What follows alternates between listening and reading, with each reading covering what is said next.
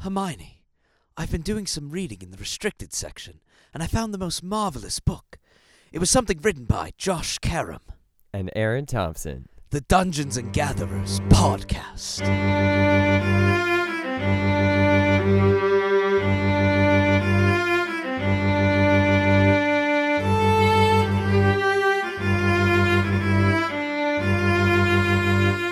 Hey everybody, thanks for tuning into the Dungeons and Gatherers podcast. Aaron and Josh here, and we just like Dungeons and Dragons and Magic the Gathering, but today we have a a magical topic, shall we say. Today we are looking at the Guildmaster's Guide to Ravnica. So a Dungeons and Dragons and Magic the Gathering mixed together theme today. Mm, a beautiful campaigns source book for the world's greatest role playing game. Just read that off the book. Um, you know. It sounded so natural. If It if I did, if, so- if I didn't so have it in front of me, I would have believed that it was like, oh wow, Aaron's writing reviews now. This is great. Don't you know it? the the first thing that I want to address is that I'm newer to Magic than Aaron, but It's true. over this year have been like it was my quarantine addiction. I was like, "Oh, now I understand why people love this. Like I need to buy all the cards I can and just get into this." We're getting pumped because later in 2021, we're going to have the Dungeons and Dragons set in Magic the Gathering. Mm hmm. So this is all hype. Oh, so much hype. Yeah, this book has been out for a few years now. I think it was published in 2018. And so it's been a long road coming. Yeah, as you can hear the ASMR of me flipping through my book. Sadly, I have a PDF form of the book, so there will be no Oh. uh, page flipping on No, my no. ASMR for you. Yes, copyright 2018. One of the big things, and I feel as though I want to start asking you questions about it because uh, recently Aaron DM'd a campaign in the Just a Ravnica one-shot. universe. A one shot, yes, sorry, a one shot, and it was a blast. But the big thing that was getting me is that we were all different guilds. Like I played a a Boros Eldritch Knight, and somebody else played a Rakdos Guild member, and there was a Orzhov in there and a Selesnya. And I I gotta ask you, Aaron, as a DM, how do you manage the craziness of creating a party of people that are in guilds that some of them are just like never work with the other one? Because like the main allure of of the Guildmaster's Guide to Ravnica, I think, is the opportunity to play as all these different guild people, right? And they give you options in the book to say like, here's how a party of like Azorius people plays, right? And they give you a couple options too for like how to run a mixed campaign or like a mixed party like that. When I first pitched the idea to everybody, everybody immediately wanted to be from a different guild. The minute there was one player who was about to also be a Boros, a Boros Legion person. Oh, I didn't know that. Yeah, yeah, yeah. Rachel was almost also in the Boros League or the Boros Legion, and then she found out that you were gonna do that, and she's like, "Well, we can't double dip," which is sort of funny.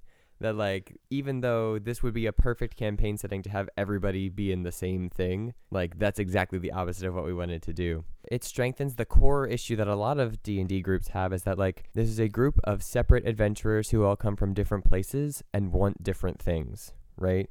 So it's the same problem we always have whenever your adventuring party meets in the tavern, right, in session 1. And that like how do you get them all to be invested in what in what the campaign is and in each other, right? And so I when I was thinking about all the different guilds, the woman who was going to play in the Boros League ended up playing the Selesnya Conclave. And I was like, shit, they're pacifists. Like how do I get them to be involved in in whatever this whole world is going to be because they're so peace, love, and you know, like nature's the way, right? Definitely. So, but then I was reading it, and the Selesnya is like oddly militant in the way that they're ever vigilant, which is featured in a lot of the Selesnya cards, right? You have the Vernadi Shieldmate who has vigilance. Like vigilance is a thing that Selesnya like cares for in the card game itself Hmm. and then to bring that into the Dungeons and Dragons world where they're they're trying to maintain peace at all costs, right? So they're always monitoring for whenever things start to go awry so that they can nullify any potential threat immediately. So they're actually sort of like a sleeping dragon type of type of guild, not all like peace and flowers. So when I was looking at that, I was thinking that like mainly all of the guilds want the same thing. They all want control of Ravnica to be able to do, you know, whatever their guild goal is, right? How they go what they do after the fact is sort of a different thing. But they ultimately all want to have power and influence in the world around them. And so what I ended up doing was creating a situation where all of the different guild members of my party felt like they had a stake in what was going on, right? So it ended up, who knows, because it was just a one shot, but as all good one shots, it was subtly open ended so that maybe if anybody wants to play ever again, we can tap back into it. But I love um, Ravnica too much. It's oh, it, it will happen. so I promise you, it will happen. Thank you. So there's like a secret organization, right, that's doing something and that's doing something quite nefarious and it impacts multiple guilds, right? It's not just it's not just a guild squabble. It's not like the Simic Combine is fighting with I don't know, the Azorius Senate and like that's it, right? Because in our climactic fight, we have representation from the Izzet League, the Selesnya Conclave, the Boros Legion and the Azorius Senate are all under the influence of another power that's using them against each other. And so, in that way, you sort of have to find a common enemy. And then the ultimate goal is as as this party of adventurers keep working against a common enemy, eventually they'll be placed in situations where they need to protect each other, right? Where they need to recognize that their own group that they've formed is also important to their survival the same way that their individual guilds are. To have seen a a Boros Legion man coming against me, I was like, what? Boros? yeah, that's how you know that that shit's really sideways, right? That like there is something much bigger than just regular guild squabbling going on.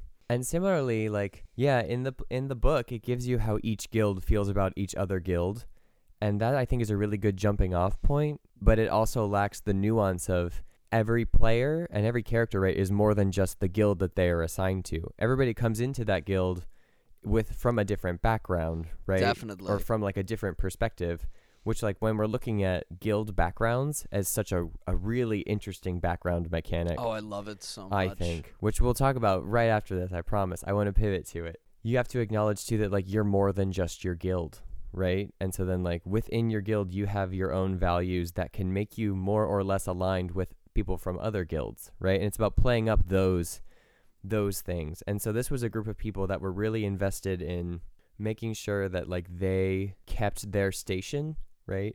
That they kept exactly where they were supposed to be in relation to everything else going on in Ravnica. So if you put something in that jeopardizes the status quo, then that's going to cause people to rally together. Definitely. And also, if if we can, uh, just flip to any background that you Oh, would like within your uh, guide. I'm looking at Boros because if I haven't mentioned on the podcast already, I have such a love and please give me more Boros because I I'm constantly building new Boros It's just commanders. a simple, simple Boros man. I just want to think it's more than equipment card draw, but it really is just equipment card draw is all that Boros is for Commander. But that's that's a story for another time. That's we don't have later to get into day. it. But just even within the background, the fact that it seeds you with a non-Boros contact or a Mhm. non-Dimir contact or whatever guild you're part of. Yeah. I liked uh for for when I was playing my character, I I involved a Rakdos Blood Witch into my plot line. And I think it just you can't get anywhere with a campaign of multiple different guilds if all the guilds are just like, "Oh,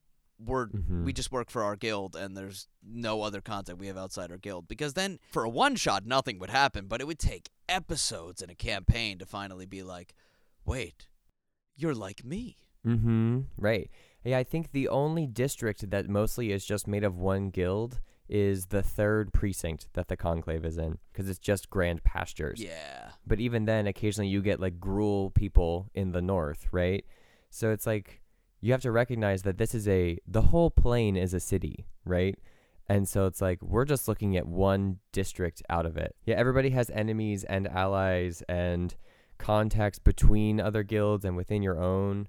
And uh I love the renown system. It's not something that I usually play with in other campaigns and it's not something that we got into in the one shot.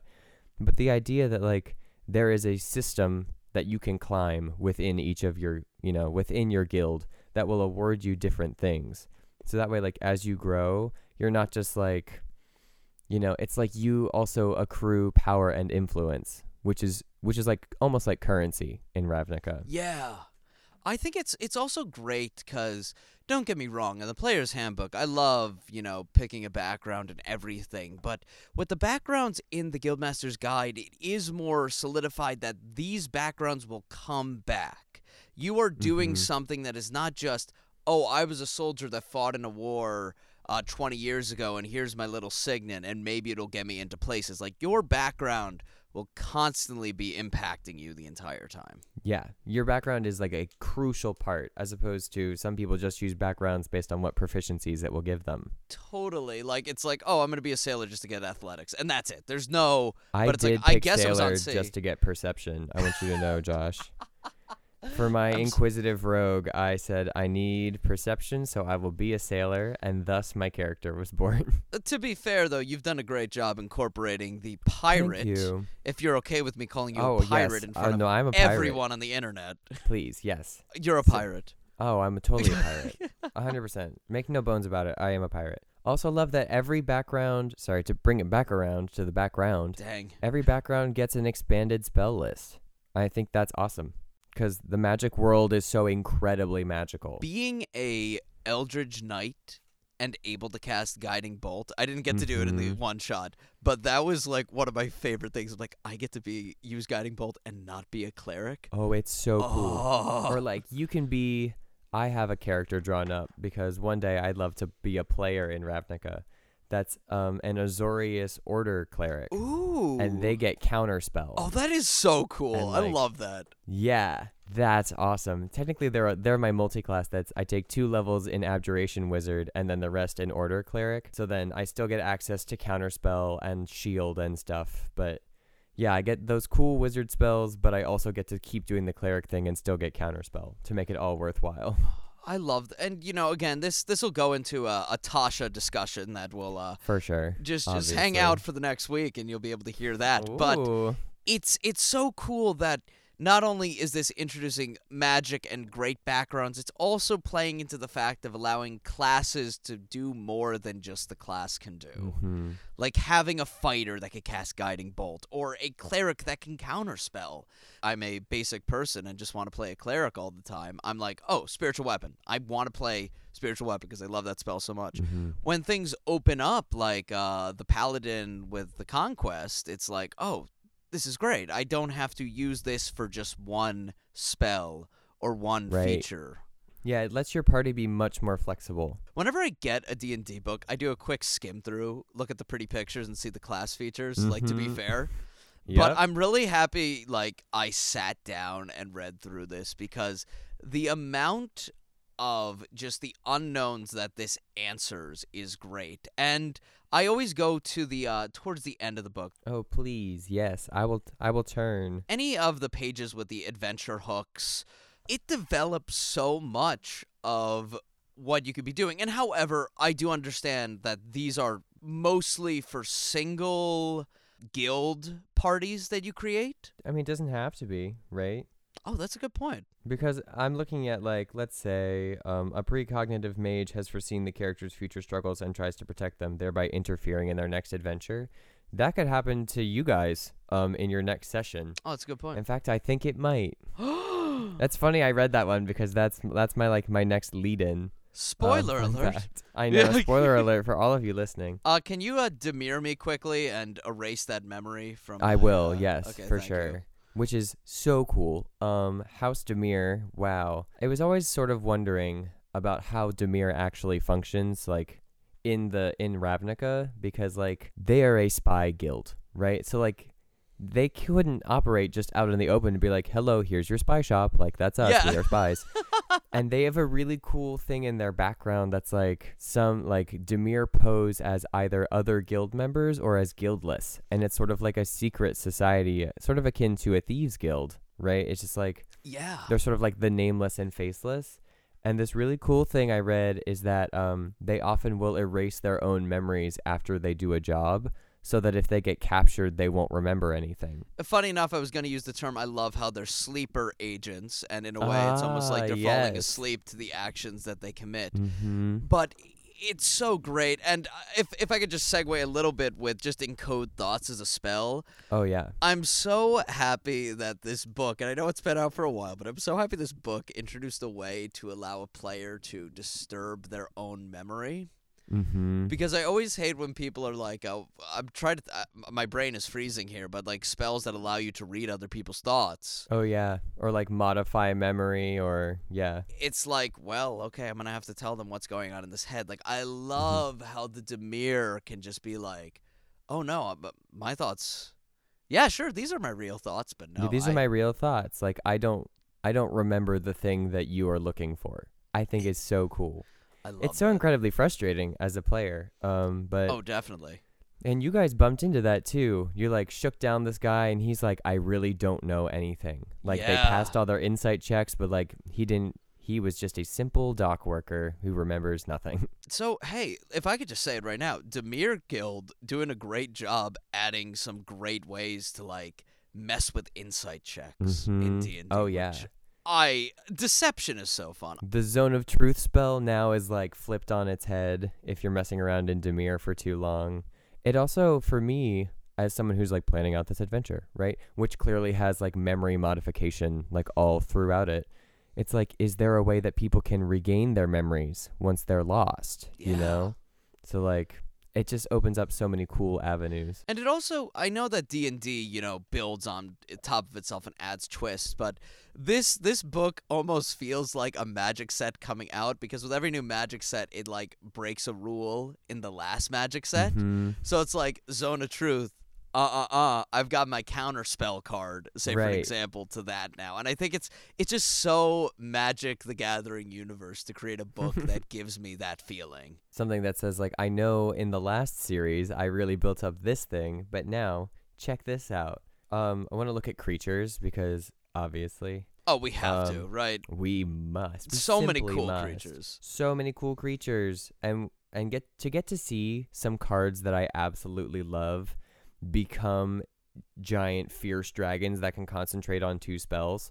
Um, I'm looking at you, Niv Mizzet. Like, yeah, amazing. Yes, Niv Mizzet is a challenge rating 26 who gets to concentrate on two spells at the same time, and he has advantage on saving throws to maintain concentration on them. He's just like, cool, man. And he can, similar to something in Tasha's, he can change the damage type of any spell that he does between cold, fire, force, lightning, or thunder. oh, very good point. Yeah. Yeah. So, I mean, just to get to see these cards that I played with now become like actual creatures and like read their stats and see how some things sort of like transferred over, I think is so cool. Agreed. As you know, for me, one of my oldest commander decks is a Lazav, uh, yes. the multifarious commander. Which, uh, don't get me wrong, in the campaign we play, Lazav, uh, you know, his his essence uh, remanates He's within around. our world. yeah, his likeness is there. but it's I am so excited because seeing the cards become D and D monster stats, I cannot wait for our classic D and D monsters to become cards Right. within Magic. Just see, like, I want to see a Tiamat. I gotta be real. I want to see like a a five color Tiamat legendary creature, like something right. crazy like that. Yeah, I'm thinking about oozes. I'm thinking about all sorts of things. Isn't it so? Oh, it's so cool. If I could, but to to talk about the book, of course, just just as a like you know fun little opinion. Besides Niv Mizzet, is there another creature in particular that you really love? What this book? Um. Oh, I love. This is a little bit of an aside, also, but I, cause I also love the Simic Combine. They're one of my favorites. Hmm. Blue green favorite Also, color combo. Greatest commander combo. Green and blue are the best colors in commander, in my Mhm. opinion. So, but they have a whole section about crises, right? Making a krasis, Yeah. and that they are so incredibly customizable. Cause in like a krasis is like I read the about the cards that were crises, right? Hydroid Krasis is a favorite card of mine, but I never quite fully understood what it is, or and I guess it's because it can be a lot of things. As I read the book, right? And you can have them in different categories that are like they get bigger and badder and have more cool genetically modified stuff about them. I think yeah, that's really cool to see that come to life. Oh God, I if if I could talk me, uh, you already knew this was coming. I just want to talk about Rakdos for a second. if I can. Oh, you have to. I know that like challenge rating, you know, it's a high, it's a 24 challenge rating for him. So clearly you have to be a higher level. But when you read abilities and forget, like, because you're not always playing a character with a high uh, level in game, you're just like, that's impossible. Like captivating presence on page Mhm. uh 247 here. Like when you read that, you're like, oh no, we can't stand next to Rakdos at all. He's gonna charm us. It's pretty cool. And again, I, I go on about this all the time. Like I love when Rakdos is more than just a card art where he's just this huge fiery demon. Mm-hmm. He is a charming, cunning, sadistic right. devil. No, he's got all the persuasive powers of any good cult leader. he's just so and I I'm glad that this D&D stat block is just he's a charming guy. He's like really you might not be able to fight him. He's just that charming. You wouldn't expect Mhm. that from a giant fiery demon, but yeah, I don't think I could fight him. He's too he's he's too He's too seductive. charming. Yeah. Oh, Fair. Rakdos, I, I Oh. did not mean to swing that at you. Oh my. I could go on about angel stat blocks all the time. oh, of course. I'm you a and your angels. I'm yes. a sucker for angels, and I play uh, mono white in arena, which I know monocolor, one of my basic or something, but Oh, what? The only mono worth playing is mono blue. Fight me. Don't don't fight me. I also like mono green. Uh, well, I was about to say it's mono blue. I can't fight you because you would counter anything I- that I would every single out. thing gets bounced and countered. You're right. It's I I always get so mad. I, it's it's right. That's the enraging point, right? If you play someone with mono Mhm. blue and you can't get a single thing Oh, it's out. terrible. It's awful. And then like you'll do it to me for one game, and I'm like, this is the worst day of my This life. is the worst day of my life. I played This is what I do to people. I played a Dimir mill deck, and it was all counter spells, and I was like, and every Mhm. counter spell was a mill card, so it was like, this is Terrible. this is a nightmare right now. And if you're listening to this podcast, you know who you are. you know. You know who you are. You know what I am done. you. Yeah, you've taught me that my mutate spells do nothing. Mm-hmm. I love that. I love that for me.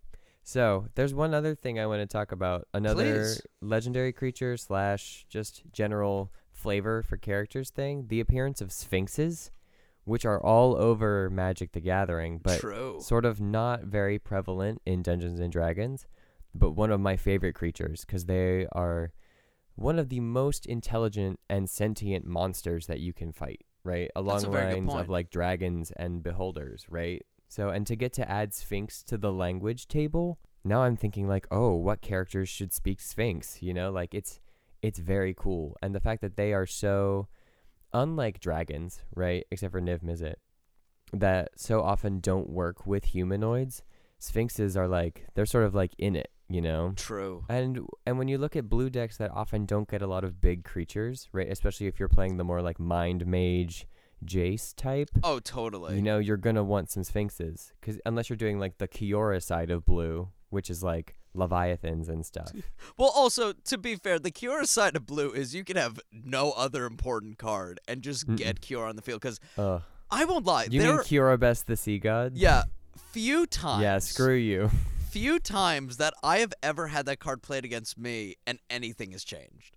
It solidifies your victory. It's done. It's over. Not only do you get the I've hex been losing. I've been like hard losing, played that card and then turned it around. It's a little bit much. If I could share into our personal life of Magic the Arena, what I'll do is I have a mutate deck with two creatures that allow me to exile permanents and then play it. So it's awful. what I always hope for is when I mutate, that card is on the top of the deck, so it'll just play without me paying the mana cost, which is the best. That's oh, that is nice. Yeah, because it is. It's pricey. I think it's seven. Isn't yeah, It? it's seven mana, Mm-hmm.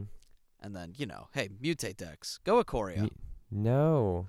Okay, fi- one day, For no reason, I'm so anti Ikoria. Aaron, I'm gonna have to have another guest on and do Ikoria, and then you and can. you can do Ikoria. That's and I was fine. about to say you should then have a podcast where you talk about uh the uh, Golgari Guild. Oh, because you oh, know my- I forgot the Kraul Harpooner. You my know my absolute hate, favorite my card. hate I for don't. Golgari.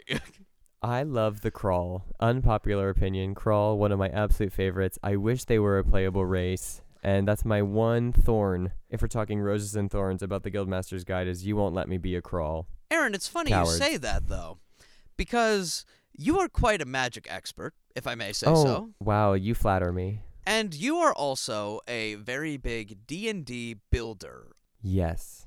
You always have ideas for what a character in Magic or a Planeswalker in particular, like putting Nissa Yes. on a card or. I've been uh, scrying, and I think I know what segment is coming up. So we're gonna introduce a little new segment here. This is Ral Zarek's class lightning round.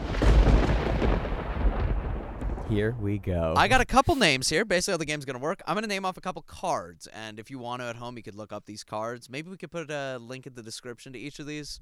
Whatever's better. Oh, for sure. just so Whatever people works. could click on it and see the art. I'm going to name a couple cards here, and Aaron, your job is to name class of what you Mhm. think this would be, subclass, and you could even go further with it if you want to. Whatever comes to mind if I'm going to make this card into a D&D character. Exactly. I have no promises that these are going to be good. They're just going to be whatever comes to mind. and that's that's okay at Ral Zarek's house because this is just a quick lightning round. Yo, it's the lightning round. Ral Zarek, don't give a fuck. Are you ready? I was born ready. Okay, here we go. Brineborn Cutthroat, Oh, the Brineborn Cutthroat is a um the assassin rogue, Savage Gorger, death cleric. Final answer. Kraul Harpooner, Kraul Harpooner is a Gloom Hunter Ranger mixed with fighter, so it gets the pole arm fighting style. Ooh, that was good. All right. I love the Kraul Harpooner. You're gonna hate me. Vampire of the Dire Moon. Vampire of the Dire Moon. How dare you? It's interesting. There's not enough classes in my mind that deal with, like, besides the spell Vampiric Touch, you don't get a lot that get to be vampirish. And this is for a, a later episode, too, where we talk about this. But I think the Vampire of the Dire Moon is probably a shadow sorcerer. Ooh, I like that. Okay, final one. This is gonna be. This is a little tricky one. Okay. Wall of Runes. The Wall of Runes uh, is an abjuration wizard, similar to if I was going to make Teo the Shield Mage.